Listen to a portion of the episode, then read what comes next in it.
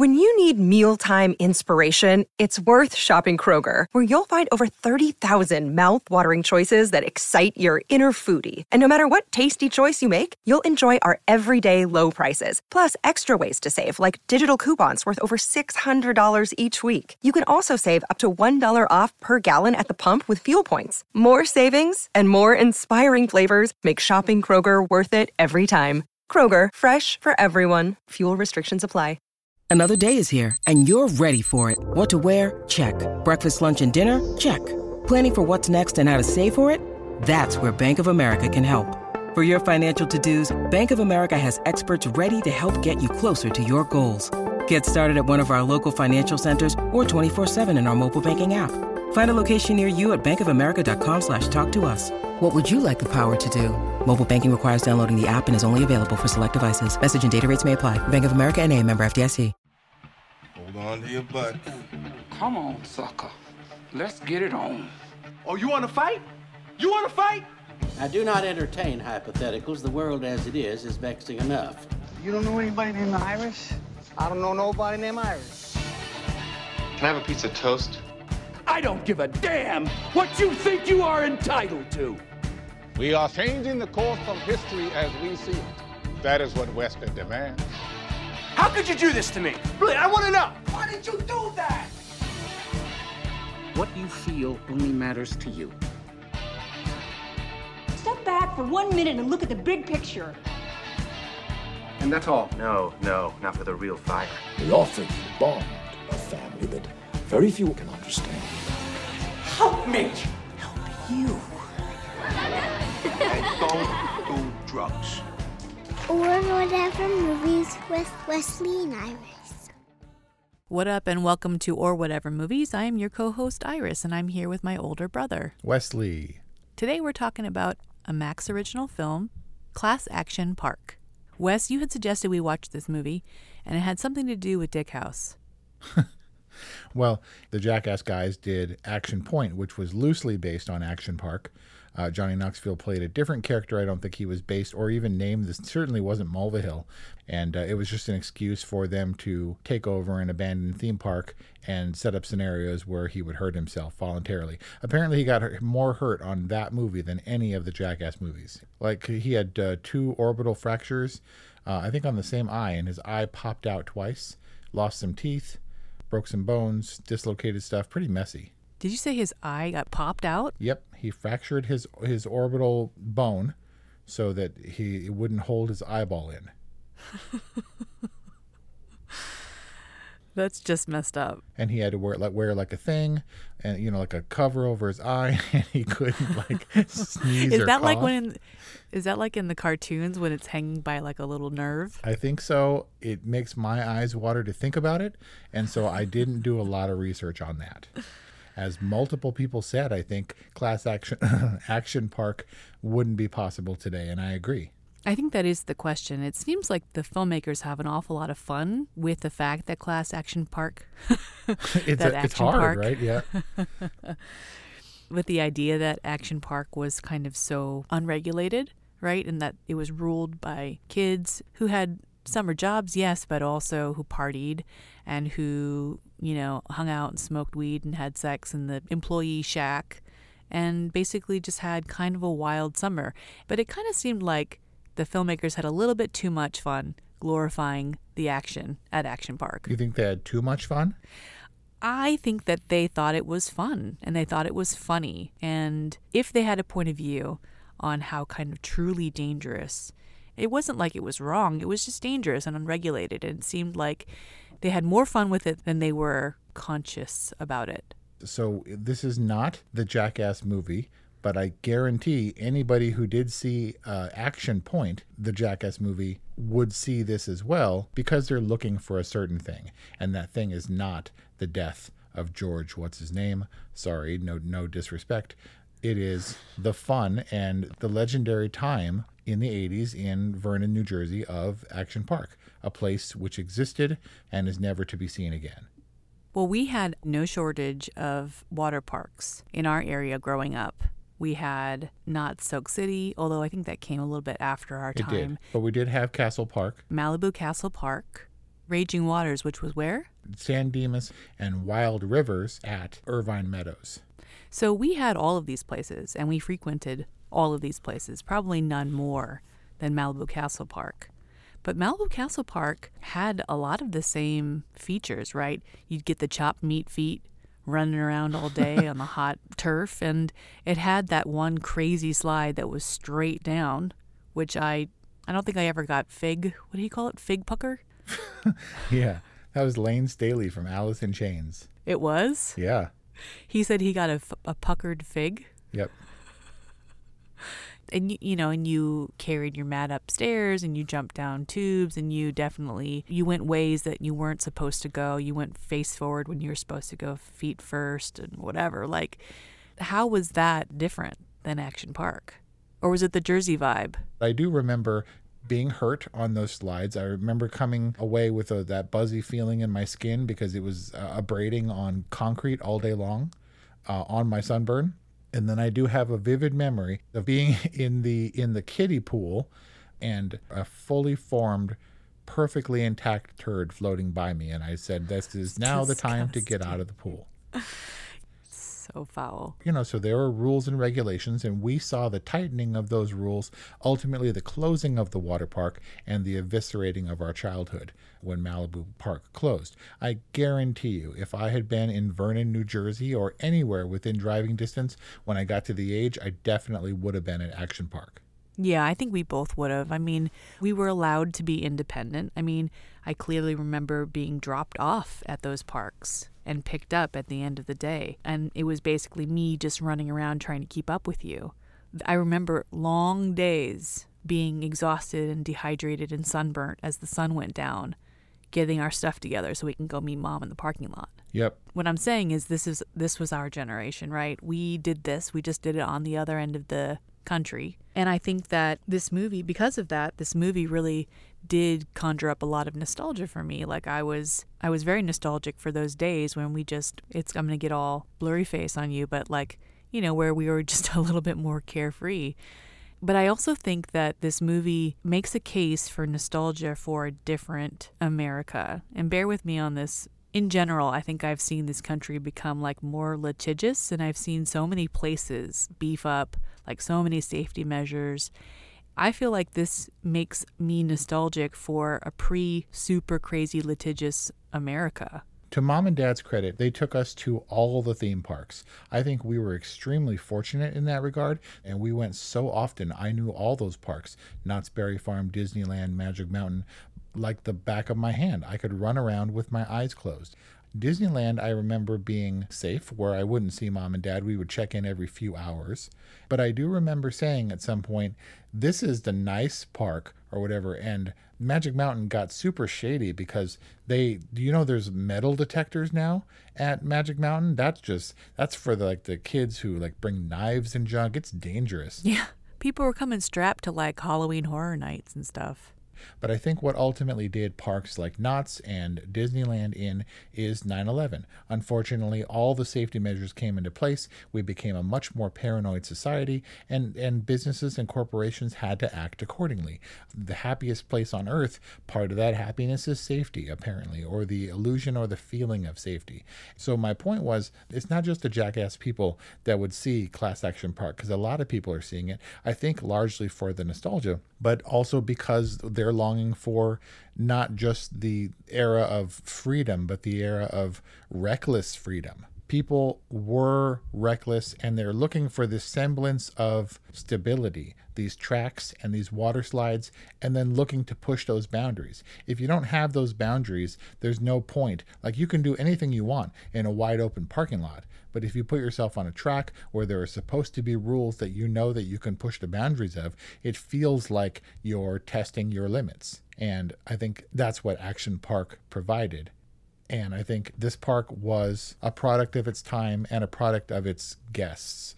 Like Action Park fit into the clientele in New Jersey and its surrounds. I mean, Vernon was a very quiet, sleepy town, but it serviced a wide swath of the state. I mean, it was in the 45 mile zone of New York City, right? And it said that it brought some of the negative elements, criminal elements. Yeah, they called them working class people, but they tended to be maybe a bit more rowdy or maybe a bit more willing to seek out places where there was less authority and more opportunity to cause havoc.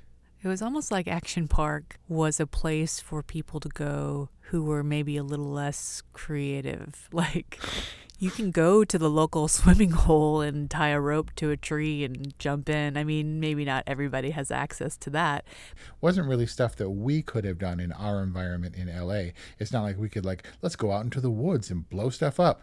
I think Action Park was unique in that it gave you all this space and all this opportunity to act a damn fool. Well, maybe you, maybe we didn't have woods, but you certainly found places to blow things up. Oh, absolutely. When they were talking about '80s being the era of freedom and and not coming in until after eight o'clock and skinned knees and all that stuff. Oh yeah, I got really hurt and I ran around on the rooftops and destroyed property and got hit by cars and all kinds of dumb stuff. So if I were in action, you got point, hit by a car. Yeah, I was jumping my bike off the curb and went out into the street and got hit by a car. And then Joey ran to the house and said, the guy hit by a car? And mom came charging out holding her boobs. Oh, this was in Hawthorne. Yeah, and dragged me inside and, and, and I was crying and she put me in the shower and I had tire marks on my on my legs and stuff. Oh my god. But what made Action Park so dangerous is that all this all these shenanigans were going on under the guise of safety, right? That's the point. That some people thought that they could do these things because it was safe. And maybe they were pushing the limits because they thought they could, because they thought it was safe. And they were encouraged by a dude who was just like them, who happened to be older and wearing a suit, but just was like, I don't know, just I'm going to design this. The I want a slide that's going to have a loop on it. Dude, cannonball loop. Would you have done it? Yes, at a very specific stage in my life. Remember, we talked about the nice guys and the ethos of Shane Black and Joel Silver and be like, we're just going to do some things. And like, I think that the New Jersey came out in this movie pretty strong. and it's difficult to not be disparaging of that. Being from California, it sounds so foreign to me. But the guy was like, Yeah, so I got this idea and we're going to make this ride, right? And we're going to have the track and it's going to be PVC. It's going to be great. And then we're going to have the ball and the ball's going to have a ball in it. And it's the ball in the ball with the guy in the ball and he's going to go down the track, right? And it's just like they were doing whatever. They're like, yeah, no, the water, everybody's got a water slide. Let's do it with the loop in it. Put the loop in it. What I say? Put the loop in it. And that's just kind of how they operated.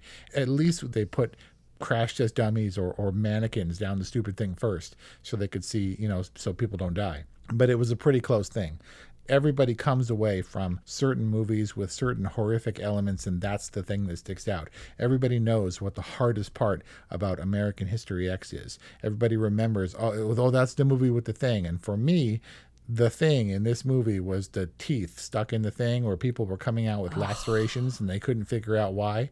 I don't know if that's true. It sounds pretty hairy because who would come out the other side and be missing teeth? Is it someone who doesn't want their $100 and would complain about it? I'm, so I'm not sure the veracity of that particular story, but it was horrifying enough to where these people forged ahead. They were like, "We're going to do it. It's going to be awesome." And so I might have gotten up the guts. I would have had to have been old enough to be daring, that daring, but not old enough to still be stupid. But definitely if my friends had gone. Yeah, that's what I'm saying. Like I'm I'm sure the same kind of peer pressure that was happening at the Tarzan swing was happening everywhere, including yes. Cannonball Loop. Yeah, and if you don't if everybody goes and you don't go, that just looks terrible. But the way that they set up Cannonball Loop was so terrifying. It was so terrifying, it was funny. The idea of staring down into a completely pitch black hole and shooting through this thing that you may or may not make it through. Like those enclosed water slides are pretty freaky and, and I think they've gotten freakier as I've gotten older. Like I didn't really think about it as much when I was a kid, but they're pretty freaky. Like if you have any claustrophobia in you, like those things are kind of terrifying. I had no concept of age limits and requirements or other regulations in this park? Like, were little kids allowed to run around? Were there height requirements for these different rides? Like, it may have been embellished for dramatic effect, but the one guy said, Who else would let a six year old jump off a 20 foot cliff into an 18 foot pool? Um, I've jumped off a 20 foot cliff. I've done it three times. And each time I was scared out of my mind. When you're standing up there, it feels impossibly far down. And the first time, it hurt like crazy. So the idea of Did doing that at six up? years old, yes, and I slapped my hands against the water, and it was salt water, so it was it was different than what they were dealing with. But my hand was stinging all day long. At six years old, there's no way I would have done it. there are some kids who are pretty fearless. I, I mean, Paloma isn't exactly one of them. It just, it's just, it's impossible to think about this park and not think about your own kids or kids in your life and how dangerous it would be. Even one of the subjects was like, if this was my kids, like, hell no. right? Because he knew all the stuff that went on behind the scenes. I guess you can also consider that this was supposedly the first water park, but the idea of not having a concept of what constitutes a safe water park, I mean, with the unstable oh. environment and the water and things, and I was then about to say, water in and of itself is like really dangerous. Like I take the kids to the pool and it's constant vigilance. I've turned around for seconds and then found Paloma in the pool without her floaties. It's terrifying. Yeah, and all those warning labels on the things say on kiddie pools say that kids can drown in 18 inches of water. There's the water element. There's the this idea of there being sanction and safety. And there's also just the kid X factor element. Like kids being crazy and feeling like not only can they push the limits, but they should. Hey, it's Kaley Cuoco for Priceline. Ready to go to your happy place for a happy price? Well, why didn't you say so? Just download the Priceline app right now and save up to 60% on hotels. So, whether it's Cousin Kevin's Kazoo concert in Kansas City, go Kevin, or Becky's Bachelorette Bash in Bermuda, you never have to miss a trip ever again. So, download the Priceline app today. Your savings are waiting. Go to your happy place for a happy price. Go to your happy price, Priceline. And that this is what this park is kind of intended for. It's the same kids in American Animals or the same kids in Jackass, where if you give them an opportunity to do dumb stuff and they're super bored, they will do that stuff even if they have to invent it on their own. They're bored and they want to have fun. And I think someone said, as a quote, that this fills a void for people who are bored and looking for ways to act out. Reckless and dumb, is that a luxury of middle class America? Absolutely. Or like is that is it just a luxury in general? Yes, it is luxury and malaise. It is autonomy. Because you're not bored if you're like working in the fields or like in the factory trying to chip in so that your family can survive, right? Right. Is that the idea? But the idea of not having to provide for oneself and saying, "Well, what do we do?" usually, typically results in, uh, in, a, in the case of America, in self-destructive behavior. What do you think about Gene and his overall contemptuousness to the state of New Jersey and authority in general? Yeah, he was a cowboy. Cowboys do whatever they want, and they naturally resist authority. The Jackass guys are famous not because they did those things, because lots of us did those things. It's because they had the foresight to film them and to edit them and to release them. Gene Mulvihill did whatever he wanted to do. He just happened to have the means and the connections and the wherewithal and the guts and the lack of accountability, I guess, to do all that stuff. Who among us wouldn't want to establish a park where you're the coolest dude around? You're Uncle Gene and everybody loves you, and you captain this horde of horny teenagers or whatever, or violent, self destructive teenagers, except that we don't have the guts. It's just a certain kind of person who is willing to risk everything, right? The uh, the Larry Flynts of the world, or yeah, uh, the, I was gonna say like the Larry Flynts or the Hugh Hefners, and they almost like all have Willy Wonka complexes. yeah, it's a good way to put it. But he, I think at best, Gene Mulvihill had imagination and wherewithal. But at worst, he was dangerous, dude. or he allowed for other because he put himself in the authority position and the the position of responsibility which he completely failed to fulfill he gave everybody means to hurt themselves, right? He wasn't setting out to hurt people. He didn't relish in, in the idea of people being hurt or killed at his parks. It just, when it happened, he turned a blind eye because it was against his interests. What I thought was funny was Andrew Mulvihill's total sanctioning of his dad's actions. I mean, maybe that interview was taken out of context, that interview from like 2013. That was the business face. It was a promo video or an interview taken where he was promoting his acquiring and running of the park. And he definitely wanted people to come. It's the same wild and crazy time that you remember, but it's safer so no one will get hurt. Same experience, less hurt.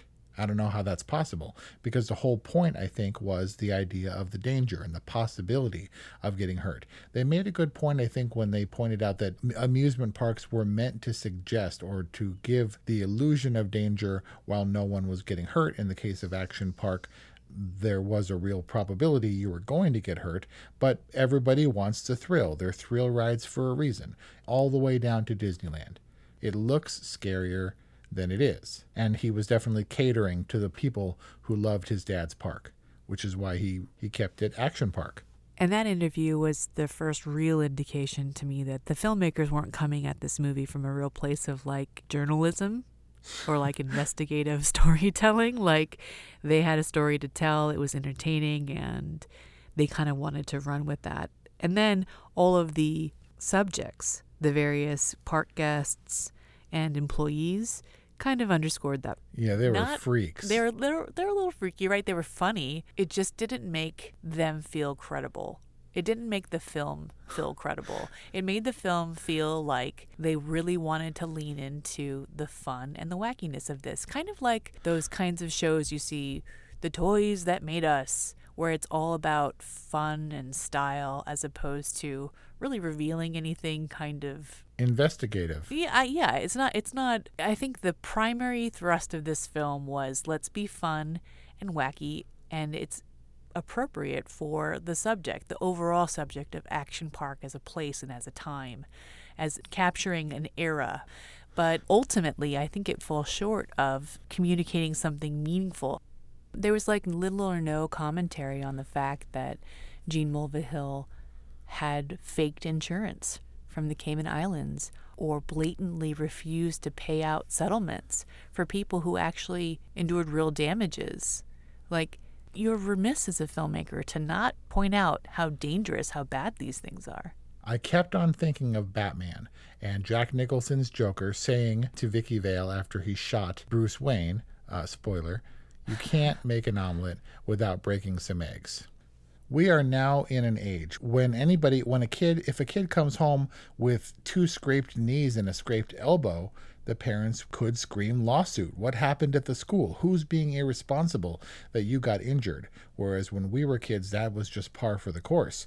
We went from a society where we were all doing dumb things and having fun and acting out to watching the jackass guys do dumb things. And the reason that those were successful and funny is because of nostalgia, A.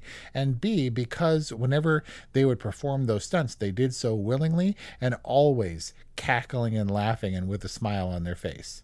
When people got hurt, it was hilarious. And so, Jackass is funny and all fun and games until someone dies. We've had one Jackass member die, and he was definitely doing dumb things, but he didn't die on camera. So it became a sad coda to those movies in particular. But in the interest of objective, balanced storytelling, when Class Action Park came to talk about poor Georgie and his death in July of 1980, the movie came to a screeching halt for me. And I thought, well, that's sad and can we get back to the fun? Because that was cool and this is not cool. Like everybody laughed i think when georgie's mother appeared for the first time on camera when presumably one of the producers asked her how do you feel about gene mulvihill and she said i think he's an asshole. And you ha ha ha. But she's saying he's an asshole because she views him as being directly responsible for the death of her son. And so her quote taken out of context was funny because everyone loves gene everybody loves gene and the stodgy old lady lady's like, he's an asshole. And so later on, when we get into the situation of Georgie's death and his family, and we they went into so much detail about the blood-soaked sheets and scanning for brain waves. How it- he was supposed to be born on Christmas Day, but ended up being 1205 or whatever. That seemed. I felt like they didn't know how to manage Georgie's story and they botched it up pretty badly. And then brought the movie to a screeching halt. It wasn't fun anymore. They spent a lot of time building up how cool it was, again, to be born in the 80s. But it never regained that joy of that voyeuristic joy of being able to be like, look at that's crazy. I've been on water slides for sure, everyone has, but nothing like that that shoots you out of the thing or the, the 20 foot cliff that you jump off when you're six years old and all the ridiculousness that made Class Action Park fun, which I think it undoubtedly was intended to be. This wasn't going to be a heartbreaking documentary. It wasn't the thrust. And so when they changed tone, I think in the interest of objective storytelling, it really hurt it for me. And again, not to discount that poor boy's death or his family who has to survive and remember him. I don't know that it was based on that short film, but a lot of the participants of this movie, the subjects, uh, appeared in a 2013 short film about Action Park. The difference between the two being is that the guy was like, yeah, and on the kayak experience, uh, because of ungrounded electrical wires, one kid got electrocuted. And you're like, whoa. And then in Class Action Park, you know, seven years later, the full sentence is someone got into a kayak and made contact with the fan underwater that simulates the current and was electrocuted to death. And it's a completely different tone because being electrocuted is funny. When you get electrocuted to death, it just takes on a different tone that doesn't quite work.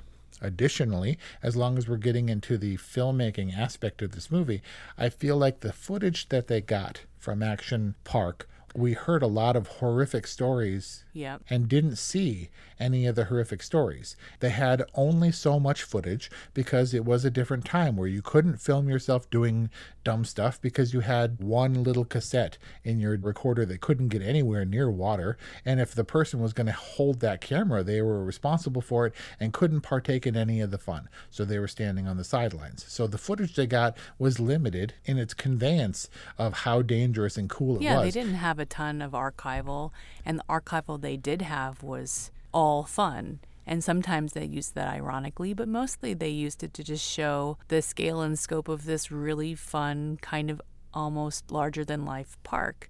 But they had so many other devices they could use. They employed narration, original animation, like they had the filmmaking tools at their disposal to have told a more balanced, a more truthful, and therefore a more impactful story about this park.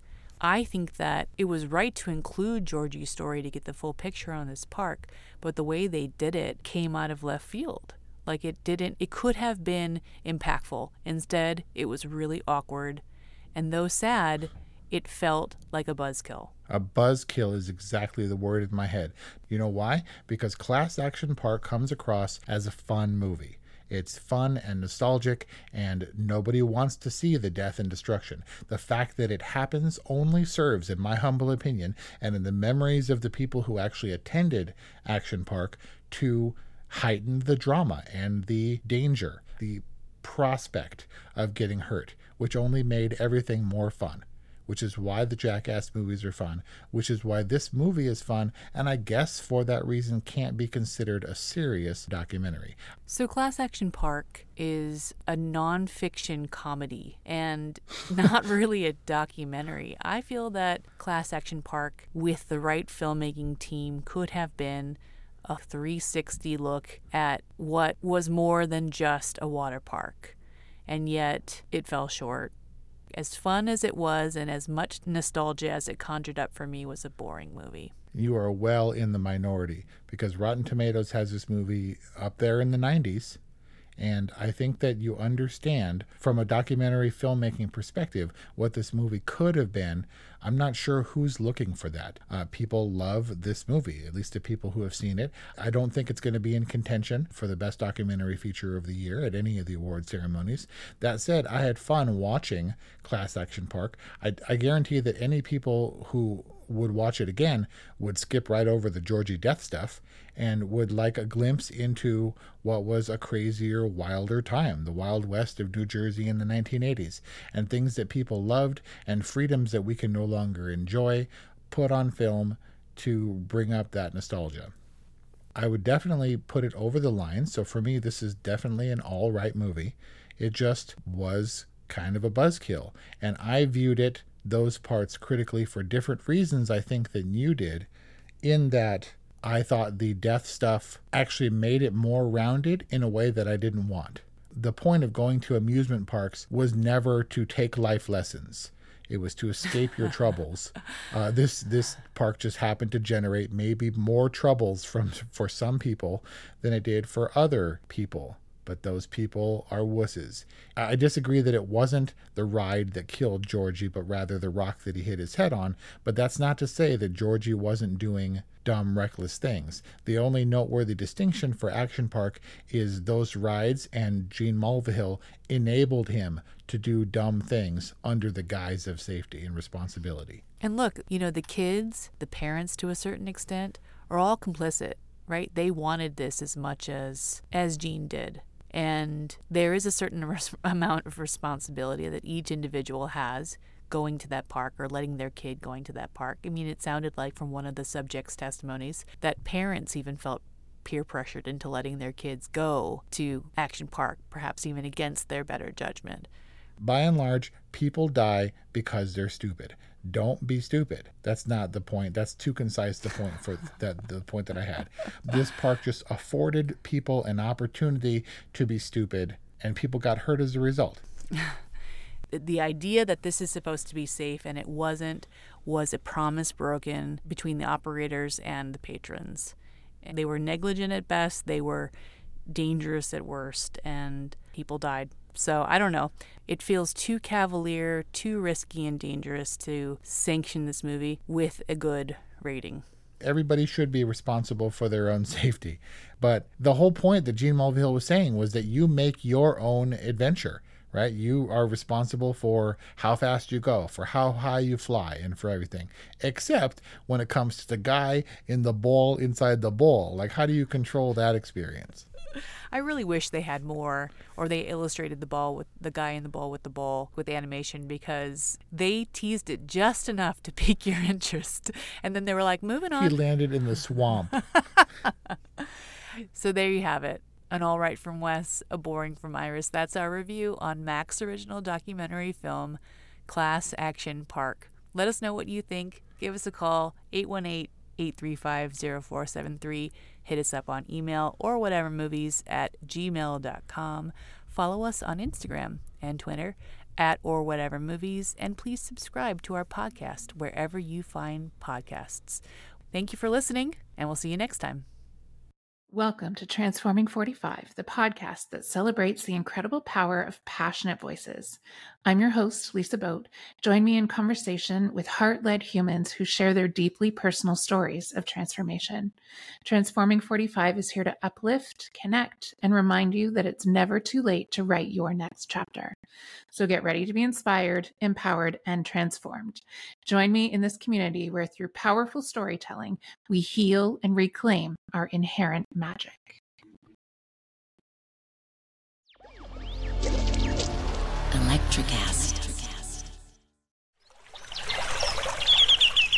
Are you passionate about saving the planet for future generations? Do you want to learn how to do it? If yes, then you need to tune in to the Nature Back podcast. It's a talk show covering the changing world around us, from renewable energy, sustainable agriculture, circular economy, to ESG and social innovation. Don't miss this opportunity to discover how you can join the movement and make a difference. Subscribe to the Nature Back podcast today on your favorite platform and get ready to be amazed. Electricast.